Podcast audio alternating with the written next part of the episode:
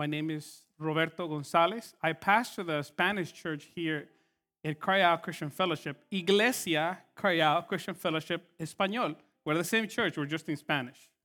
That's it. God bless you. And the theme that I have today to share with you is called Right Now Counts Forever. Let me explain that theme. Now counts forever. Everything you do in life counts forever. If everything you do in life just counts for now, then your vision is really, really small. Because now is already gone. See that?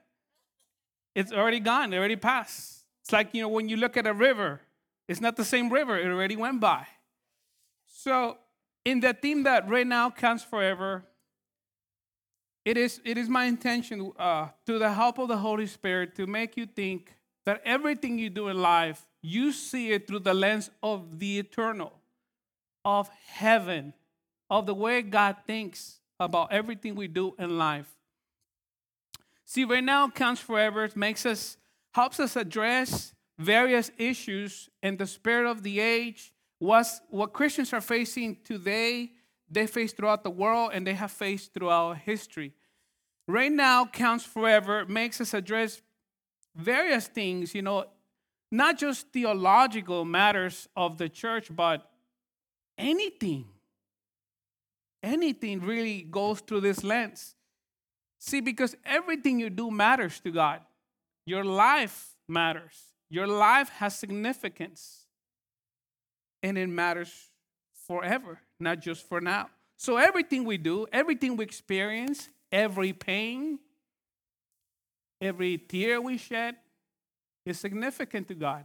And it matters forever. So, right now, comes Forever will help us address all these things, every aspect of life. See, as Christians, we are called to be concerned about the things that are, have eternal value, to think of everything that we do from the lens and the perspective of God. And let me share, share a few scriptures that talk about this thing. See, when John the Baptist came preaching in the written sermon that we have, he came talking about this theme of heaven.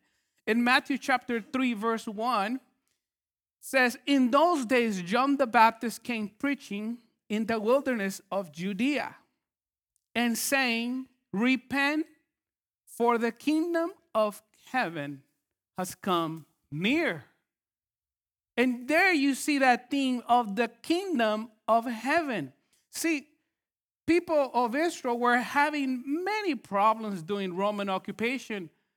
But see, God is not concerned with many of the problems we are concerned with as he came preaching, he reminded us that we don't belong to a kingdom of this world, but he came preaching a kingdom of heaven. And he's also saying the kingdom of heaven is near.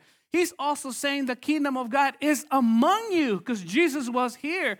And he was calling people to repent and saying, See, the king has arrived and you're dirty. You have to cleanse yourself because this king is here and you might miss him. See, in Matthew chapter 5, we also have Jesus reminding us of this theme in chapter 5, verse 1, where he has the famous Sermon of the Mount. Now, when Jesus saw the crowds, he went up on a mountainside and sat down. His disciples came to him, and he began to teach them.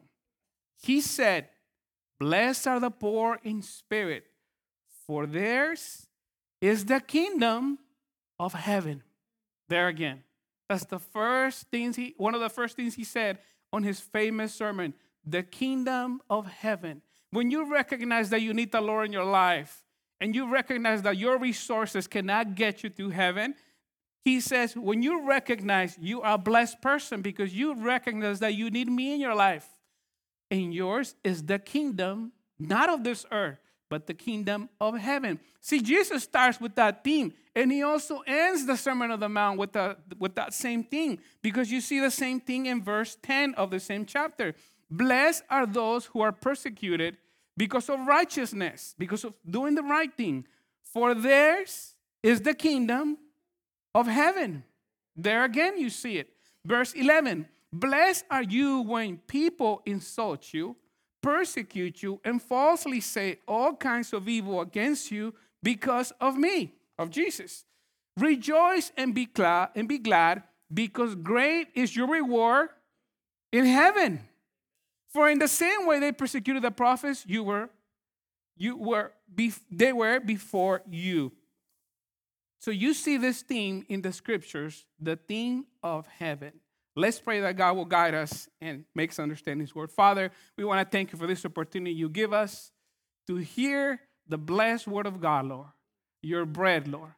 Help us to understand, be clear, be receptive, and to help us, Lord, understand your word. May I be go to the side, Lord, and you may minister our church to their Lord. In the name of Christ, we pray, and everybody says, Amen. So, in Right Now Counts Forever, we are encouraged as, as children of God to see everything through the lens of heaven, through the eternal. If I were to ask you, where does God live? Why would you answer?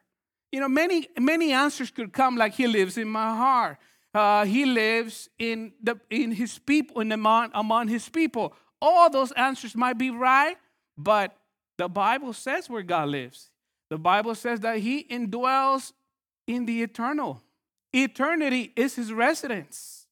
So we are called to see everything we do through that lens, through the lens of heaven, through the lens of the eternal, not just the now. Not be like the Pepsi generation, just do it now. Not like Nike, just do it now. Don't worry about the consequences. No, there's consequences for what we do. And they have, and they have, the consequences sometimes, many times have eternal value, you know? So we are called to, uh, to see everything from the perspective of God and that everything we do counts forever. So, everything in life, like I said, not just theological, not just church life, but your work life, your marriage life, the work, you know, the when you interact with people, everything has to be filtered through the filter of heaven. Let's let's for a minute uh, explore the American dream through the lens of heaven. You know, the American dream, you know, this, this country, it, it is the nation of immigrants. This is the capital of immigrants, not just of this continent, but of the world. Everybody wants to come here. See, I'm 41, I forget my age. 45. I'm 45. I'm 45. I can't even, I can't believe what 60 is going to look like with me. You know?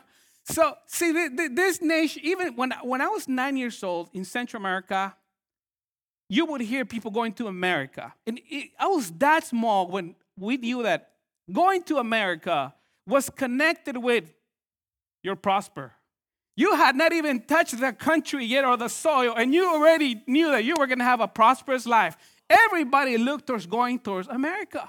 You know, in my country, obviously, my country was dealing with war, and a lot of countries in Latin America had abuse, corruption. Everybody looked towards going to the north. You know, so everybody knew that when you went to America and that was your family member, even you were going to benefit from that. That's that. As a young boy, I knew that uh, all my family immigrated here to the U.S. Almost 95% of my family is here now. There's 5% over there. We just go to visit, you know, the old houses that we grew up and stuff like that. But almost everybody is here you know, in the generation of my parents, they're people that they're the hardest working generation. I don't know if we're ever going to see that nation, eh, that generation again. I really don't know because see, they just can't see. They those are the people that grew up without technology. They had to make it happen.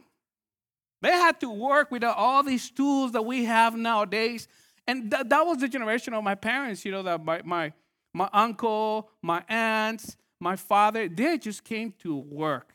They, they didn't come to commit crimes, to get into problems. They just came to uh, mind their own business, save money, don't get into debt. They bought their houses with no education. Just, but to this day, my aunt, she picks up pennies. It's like, what, that's one more penny I didn't have, son. And, you know, this is just the, the thinking behind it. Unfortunately, I have to say that my generation doesn't think the same. It's different. Because we, have grew up with different values we are just more consumers. We're not producers like the old, like the old generation. So, you know, we, I grew up with that, seeing that coming to America was the land of prosperity. You had not even touched the ground. Just look at the thinking of you had not even touched the ground, and you already were happy because you were going to have a prosperous future. That's the American dream. And the, Ameri- the reason why the American dream became the American dream is because in the, in the United States, our founding fathers put some rights there that were protected, that were protected. And those things were the, what, what, uh, what protected us from the tyranny of the majority or for you to come here and build something for yourselves. And those protect those protections came a phrase by our founding by our founding fathers in the Declaration of Independence. If you remember, they're called life, liberty, and the pursuit of happiness. Right? Rights endowed by God, that we all created equal in the sight of God, and you all deserve to have those rights. And our founding fathers protected that because they knew that governments can take advantage of people. But let's examine the American dream from the lens of heaven because we know that every system is not perfect when it comes from men. The only system that is perfect is the system that Christ brings to us. So, in examining the American dream, life, liberty, and the pursuit of happiness, rights endowed by a holy God, let's examine the first one the right of life. Indeed, it is a right given by God to protect you. And that's what government is supposed to do protect your life. To know that you can go about your country and you know that nobody can take your life away. You can go and live life, and your sons can live life, and your life is protected. The liberty of life. It is a right given by, by God. But not to the unborn infant. See, the, the abortion battle has cast a great darkness in the United States where life is not seen from an eternal perspective, but is seen as an abstract. Life is protected by God, but will protect your life, not the unborn life. And that is why, in right now counts forever, we are called to see everything from the lens of heaven. Why? Because it matters to God. And truth matters. So we're not to see things in an abstract way, but in the context of sanctity, where life is holy. Where we, as bearers of the image of God, we get our dignity from God. See, and the devil knows this. The life is given by God. And we have to see that through that lens. The right of life is rooted in, the, in a holy God. It is sacred. The character rests not on human biology, but in the one who created us and gave us life. So we bear the image of Almighty God. So life is not a product only of a dream. Because if it's just the, the product of a dream where you just protect my life to work and build riches, then that life and that dream can become a nightmare when it's not guarded by a holy God. See, and the story that that uh, that that consumes me with passion about this is the story of two women, two women that were assigned by God to protect all the male infants born to the Hebrews that were slaves during the Egypt captivity. See, when uh, when uh, when when Jacob came to Egypt, he came as a family of 70. And as you know, they were there in bondage for 400 years. After 400 years, when you have a family that doesn't believe in uh, uh, methods of contraception and you just have kids, you can grow to a million in 400 years when you're very healthy. So we know that that's what happened. But the new Pharaoh saw this as a threat, and he he summoned two women who were the midwives of the Hebrew woman, and he met with these two women, which we have their names, is Shiphrah and Puah, And he gave them an order saying, every time a male, uh, a male is born from the people of Israel, your job is to kill him. If it's a woman, you shall let her live. And this was the plan of Pharaoh to, you know, little by little start exterminating the people of Israel. So they got this order. These two women got this order from the most powerful man on earth at that moment. Imagine what these women went through. These two women are described in the Bible. Now, let, us let's uh, let's comment on this a little bit because the Bible talks about two women, but you know the Bible. You know, I have a rule that where the Bible doesn't shout, we uh, we stay silent. You know, we try not to comment, but I can't resist the temptation to comment on this one because we know that there can, could not be two midwives when you had a, uh, a population of 100,000, 200,000, half a million people it's obvious that these women were probably the directors of the union, right? Of the syndicate. These were the, the, the, the board directors. There was probably 100, 300 midwives there. But these women were the leaders. And that's why they were summoned. And I could just imagine these women going to their union hall and saying, you know, we have a new rule from the government saying that every time a male boy is born in our family, in our culture, from our friends and family, we have to kill them. It came from the supreme leader. And, and I can just imagine this meeting that they were having, and those Hebrew women saying, But you know what? We're not going to do that. We're going to save all those, all those babies. Every single one. And obviously, Pharaoh, the king of Egypt, found out about this and he summoned again these two women saying, Why did you do this? Why did you not kill all those boys? And as you know the story, they told Pharaoh, saying, Well, you know what, uh, King, uh, Hebrew women are very different than Egyptian women. See, Hebrew women work all day building all your pyramids building all your buildings. They're very strong, they're very physical. So when they're gonna have that baby, boom, they have it, and that's it. When we get there, the baby's already there. Very different woman than Egyptian woman. Hard working woman. And we see some women that are very physical and even they could be at nine months and they're still working, you know. So that, that is possible. But there's something here that we, we have to address. And you might say, yeah, Pastor, but those women lie. And we are commanded not to lie. If that's true. I'm glad you're thinking. We are commanded to always say the truth because the truth matters. And that's what we're talking about that looking everything to the eternal value of heaven matters, right? But you see, we have to explain something about truth. That's why it's, it's important that we understand all these concepts. Truth has to be given to those who we own it to. We don't own the truth to everybody. So that was a lie that was sanctioned by a holy God. Because the reason why they lie is because they were protecting those children. See, as a mom, you will probably understand this. As a mother, you will understand this. When the enemy pass, you know, crosses your borders and they come knocking in your door, and you as mom answer the door, and the one in front of your house is the enemy of your son, and he asks, Where's your son? And you know that he's gonna harm your son, you're not gonna say, Yeah, he's in the room to the left, hiding under the bed. Right? You're not gonna say that. See, you're not entitled to share the secret information.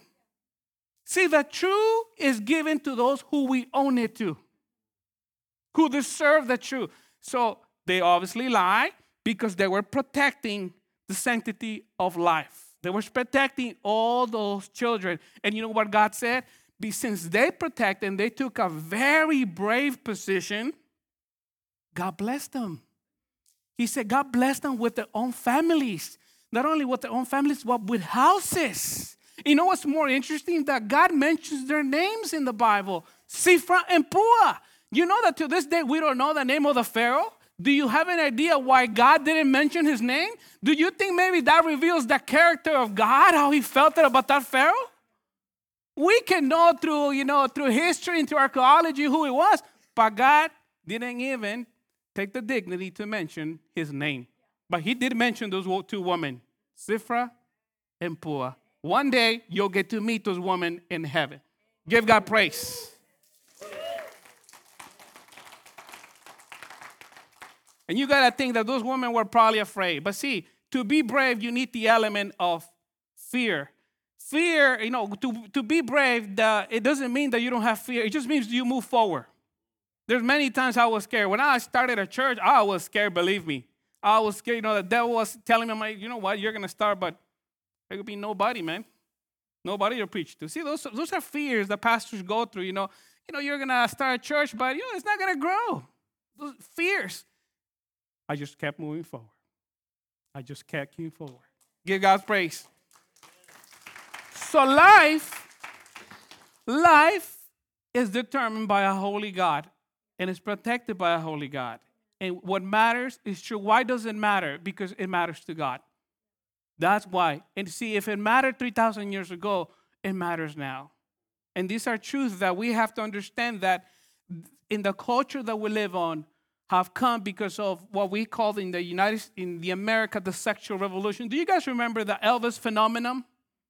Right of the 50s where he started moving very provocative, you know, and that was that was big for back then. I mean, women were fainting, you know, because he was dancing. And even when they put the cameras, they wouldn't go under under the waist to not show his movement. Woo, we have come a long way. But see, that, that's where we were at one point. So our values have trickled down, have this not ascended, but have descended. And we have to understand that God doesn't change. He's still the same yesterday, today, and tomorrow. He's still the same. So life is determined by a holy God, not by, not by a, a government, right? But by God.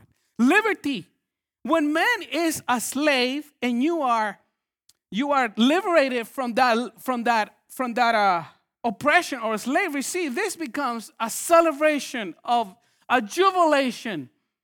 But when freedom or liberty is not, is confused with autonomy or saying, I can make my own decisions based on what I think, you can become the oppressor.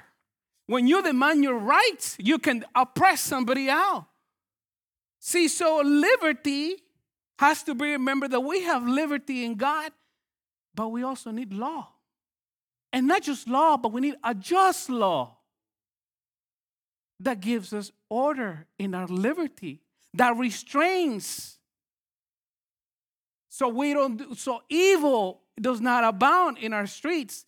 The individual who lives without restraints becomes himself the one who can tyrannize someone else around him.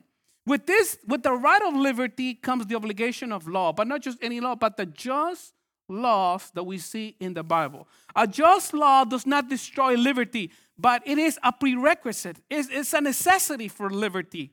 Liberty cannot exist without law. And without law, liberty is anarchy. Without liberty, law is tyranny. I'll, I'll, I'll share with you an example of law. North Korea. That place has no liberty. That place has law.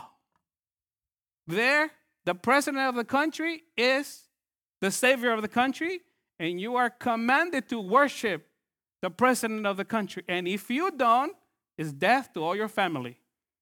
See, that country is only by law. You don't have a choice. As a matter of fact, if you want to travel to that country, one of the first things you have to sign, you cannot bring a Bible in here. They're so afraid of a book that can change people's life.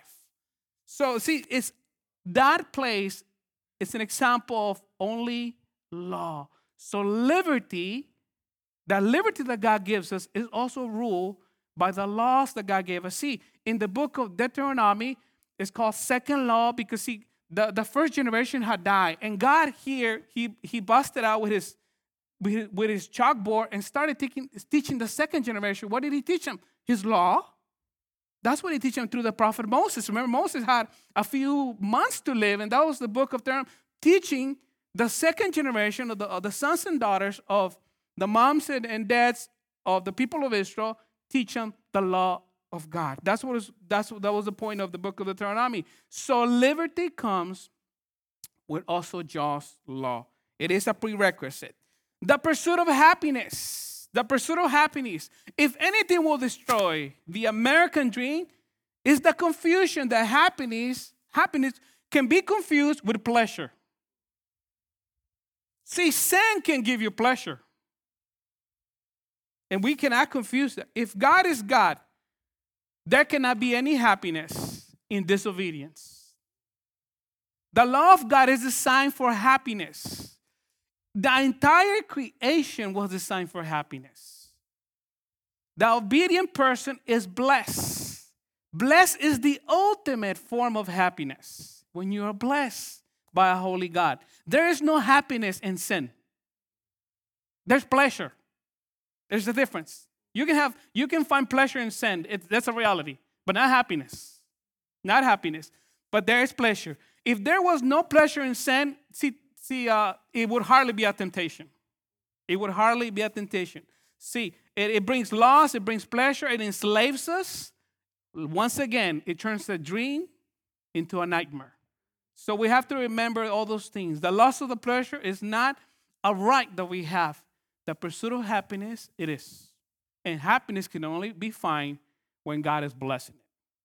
So, life, liberty, and happiness, those things cannot exist without heaven perspective. Life cannot exist without the sanctity of a holy God.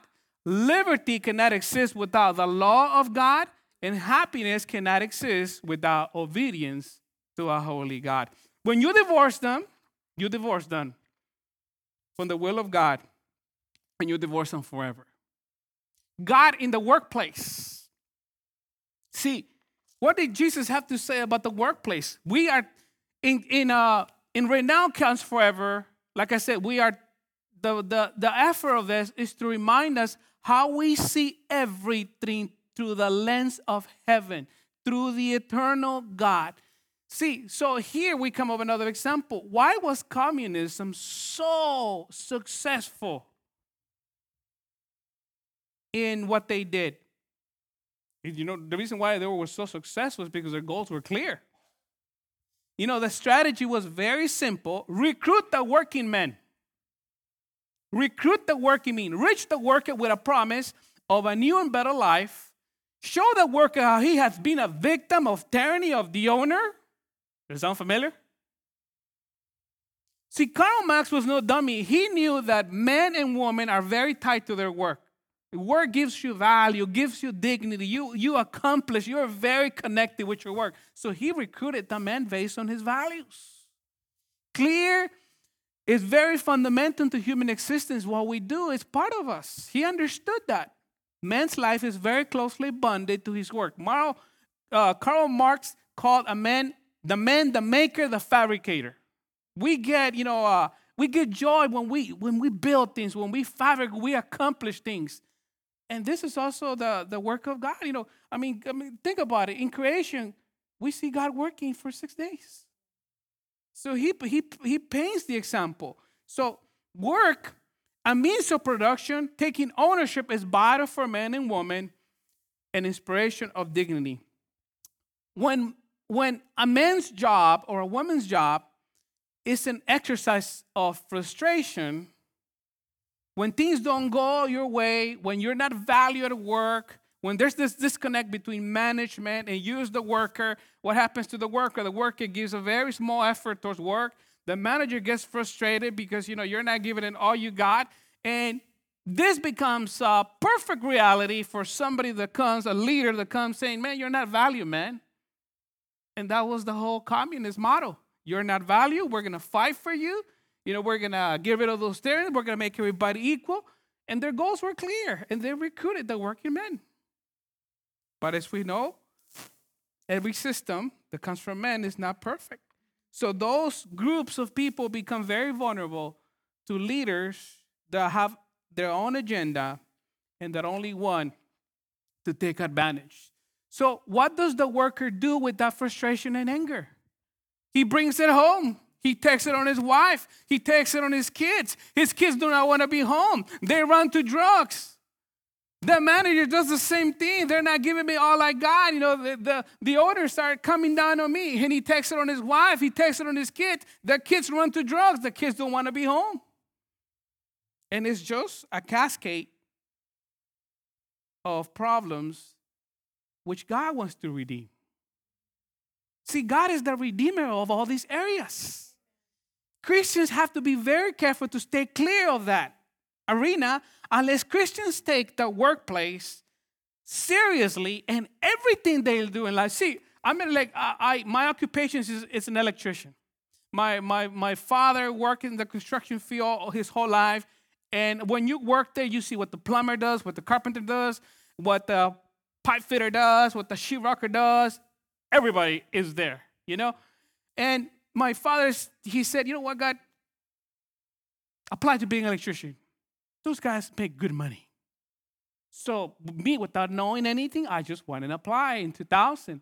And I got in. I uh, went to school for five years, you know. So I became, I, I, became, you know, an electrician. Like I said, I'm not giving myself, you know, promotion. I don't want any jobs. You know, I, do, I don't do side jobs. My second job is here is at the church. I'm very busy. So, you know, I just say it as a way that, you know, this is where my, my dad encouraged me to go. So my point is this. When I show up at 7 a.m., I'm not showing up to a secular job. My job is holy. The soon, the, the soon, as soon as I show up there 7 a.m., that becomes my holy place. I have to shine the light of Christ at work. Give God a great hand. See, at work, there is no time for lazy. There is no, you, are, you shine the best at work. Your work becomes your, your mission place where people see you, they see your attitude, they see what time you show up. I'm impressed how people cannot make it on time. Everything is their fault, but not their fault. It's the traffic. It was the deer that crossed on 280. And I have hit deer in 280. Believe me. It is true. It happens. You know, so, but it's never your fault. You know, we excuse ourselves. See, and the workplace, while it might be a secular realm, but as soon as you're there, it's holy. You are there representing God. It's not just church that you need to have, you know, a, a job or a position or a role. Everywhere you go, you're serving the Lord. Everywhere you go, and people will notice that. The best example I can give you is the life of Joseph. Joseph was the epitome of perfection when it comes to a worker, to somebody that administrated his gifts of administration in a way that pleased the Lord. He was the example of example. So, see, Christ has come to reconcile all things to himself. Where, where you are alienated, Christ is needed desperately. And at work, there's a lot of people that are alienated. They don't feel value. They don't feel, you know, uh, uh, you know, word from their employees. Christ is needed there. Christ is needed there. Yeah, give hand, give the Lord a hand. See, I I work with a lot of people that are called the baby do, baby boomers, right? They're about to retire. There's a, one of my friends, he has in his heart had 36, 37, 37 weeks till I retire. He has it. It's, it's very common that I find people that oh, are retired in a month because they've been doing it for 35 years, 40 years. I'm like, wow, you know, people doing it this long. And when you encounter somebody like that, it's all seeing doing their work. My, my, my occupation is electrical. It's almost like seeing a painter with his brush. It's amazing how the, you, in a few minutes, you can learn so much from somebody just by watching how they move, how they how they grab things, how they bend a wire, how they grab it. It's, it's interesting. It's like every step counts for them. But there's a lot of people that are, don't feel value their work. And there, Christ is desperately needed to redeem the situation. To redeem. You know what I do with those guys that are very older? I respect gray hair. It tells me that he's been around the block many more times than me. Unfortunately, our young generation does not see that value. It's very unfortunate. When I see somebody like that, man, I stick to him like gum. And I learn from that person. I want to take all he has before he calls it quit because you will learn a lot from experience. See, we don't just learn from teachers of the Bible, we can learn from anybody. And we are called to honor any teacher in any role. So, God has come to reconcile all of these areas, and we have to look at from the perspective of heaven. Christian principles can change the workplace. Your work is not secular, it's holy to God. It is holy to Him. Look for ways you can apply Christ in your job, in your work. Not with a bumper sticker or a sign in your desk, but with your life. Yeah, give, give, give, God a, give God a hand of praise. See, and, and, and, and if you think you have it bad, just look at the life of Joseph. Joseph lived in a foreign country, foreign land, foreign language, he was away from his family. His family didn't even want him, his brothers and sisters. And he got to work in the worst of conditions no unemployment, no benefits, no health care, no nothing. You work for, for your food and your clothes, and that's it. And he was the best at what he did. Everything he touched prospered. And how and what was the treatment he got? He got sent to jail. He got sold by his brothers. They accused them of lying. You know, but every time that things bad would happen to Joseph in the workplace, what did the Bible say after those things that bad that would happen to him? But God was with Joseph. Even when he landed in jail, he ended up running the jail. That's how much trust this guy inspired. You know, imagine the warden of jail giving you the keys. And after 12 years of going through this journey, he got to interpret the dream of Pharaoh. 12 years. If you want to look at a life of success, look at the life of Joseph. But it took him 12 years. One day, he was a nobody. The next day, he was the prime minister of Egypt. But God worked through him. And God is teaching us something there. There is no better example than Joseph, where he worked. Uh, he worked not not in church. He worked in a secular environment. You got to remember that he worked. In, the church was not formed yet. He worked in a secular environment. So this goes to prove that we can do it.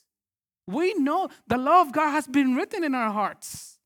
But if Joseph would be now, he would be the model member of his church. And we have to remember that everything we do counts forever. So I will encourage you with these words that everything you do, you see it, everything I do is holy. Everything I touch is holy. My relationship is holy. My relationship with my wife, with my kids, with my employee is holy. Even when I'm on the freeway, I drive in a holy manner because everything that I do now counts and it counts forever. Let's pray.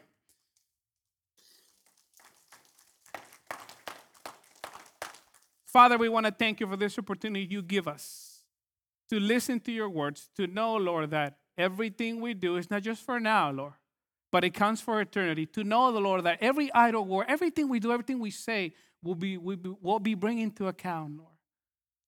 Lord, thank you for this opportunity you give us to be the light of the world, through, to show truth, to show that hope that it is in Jesus Christ, our Savior.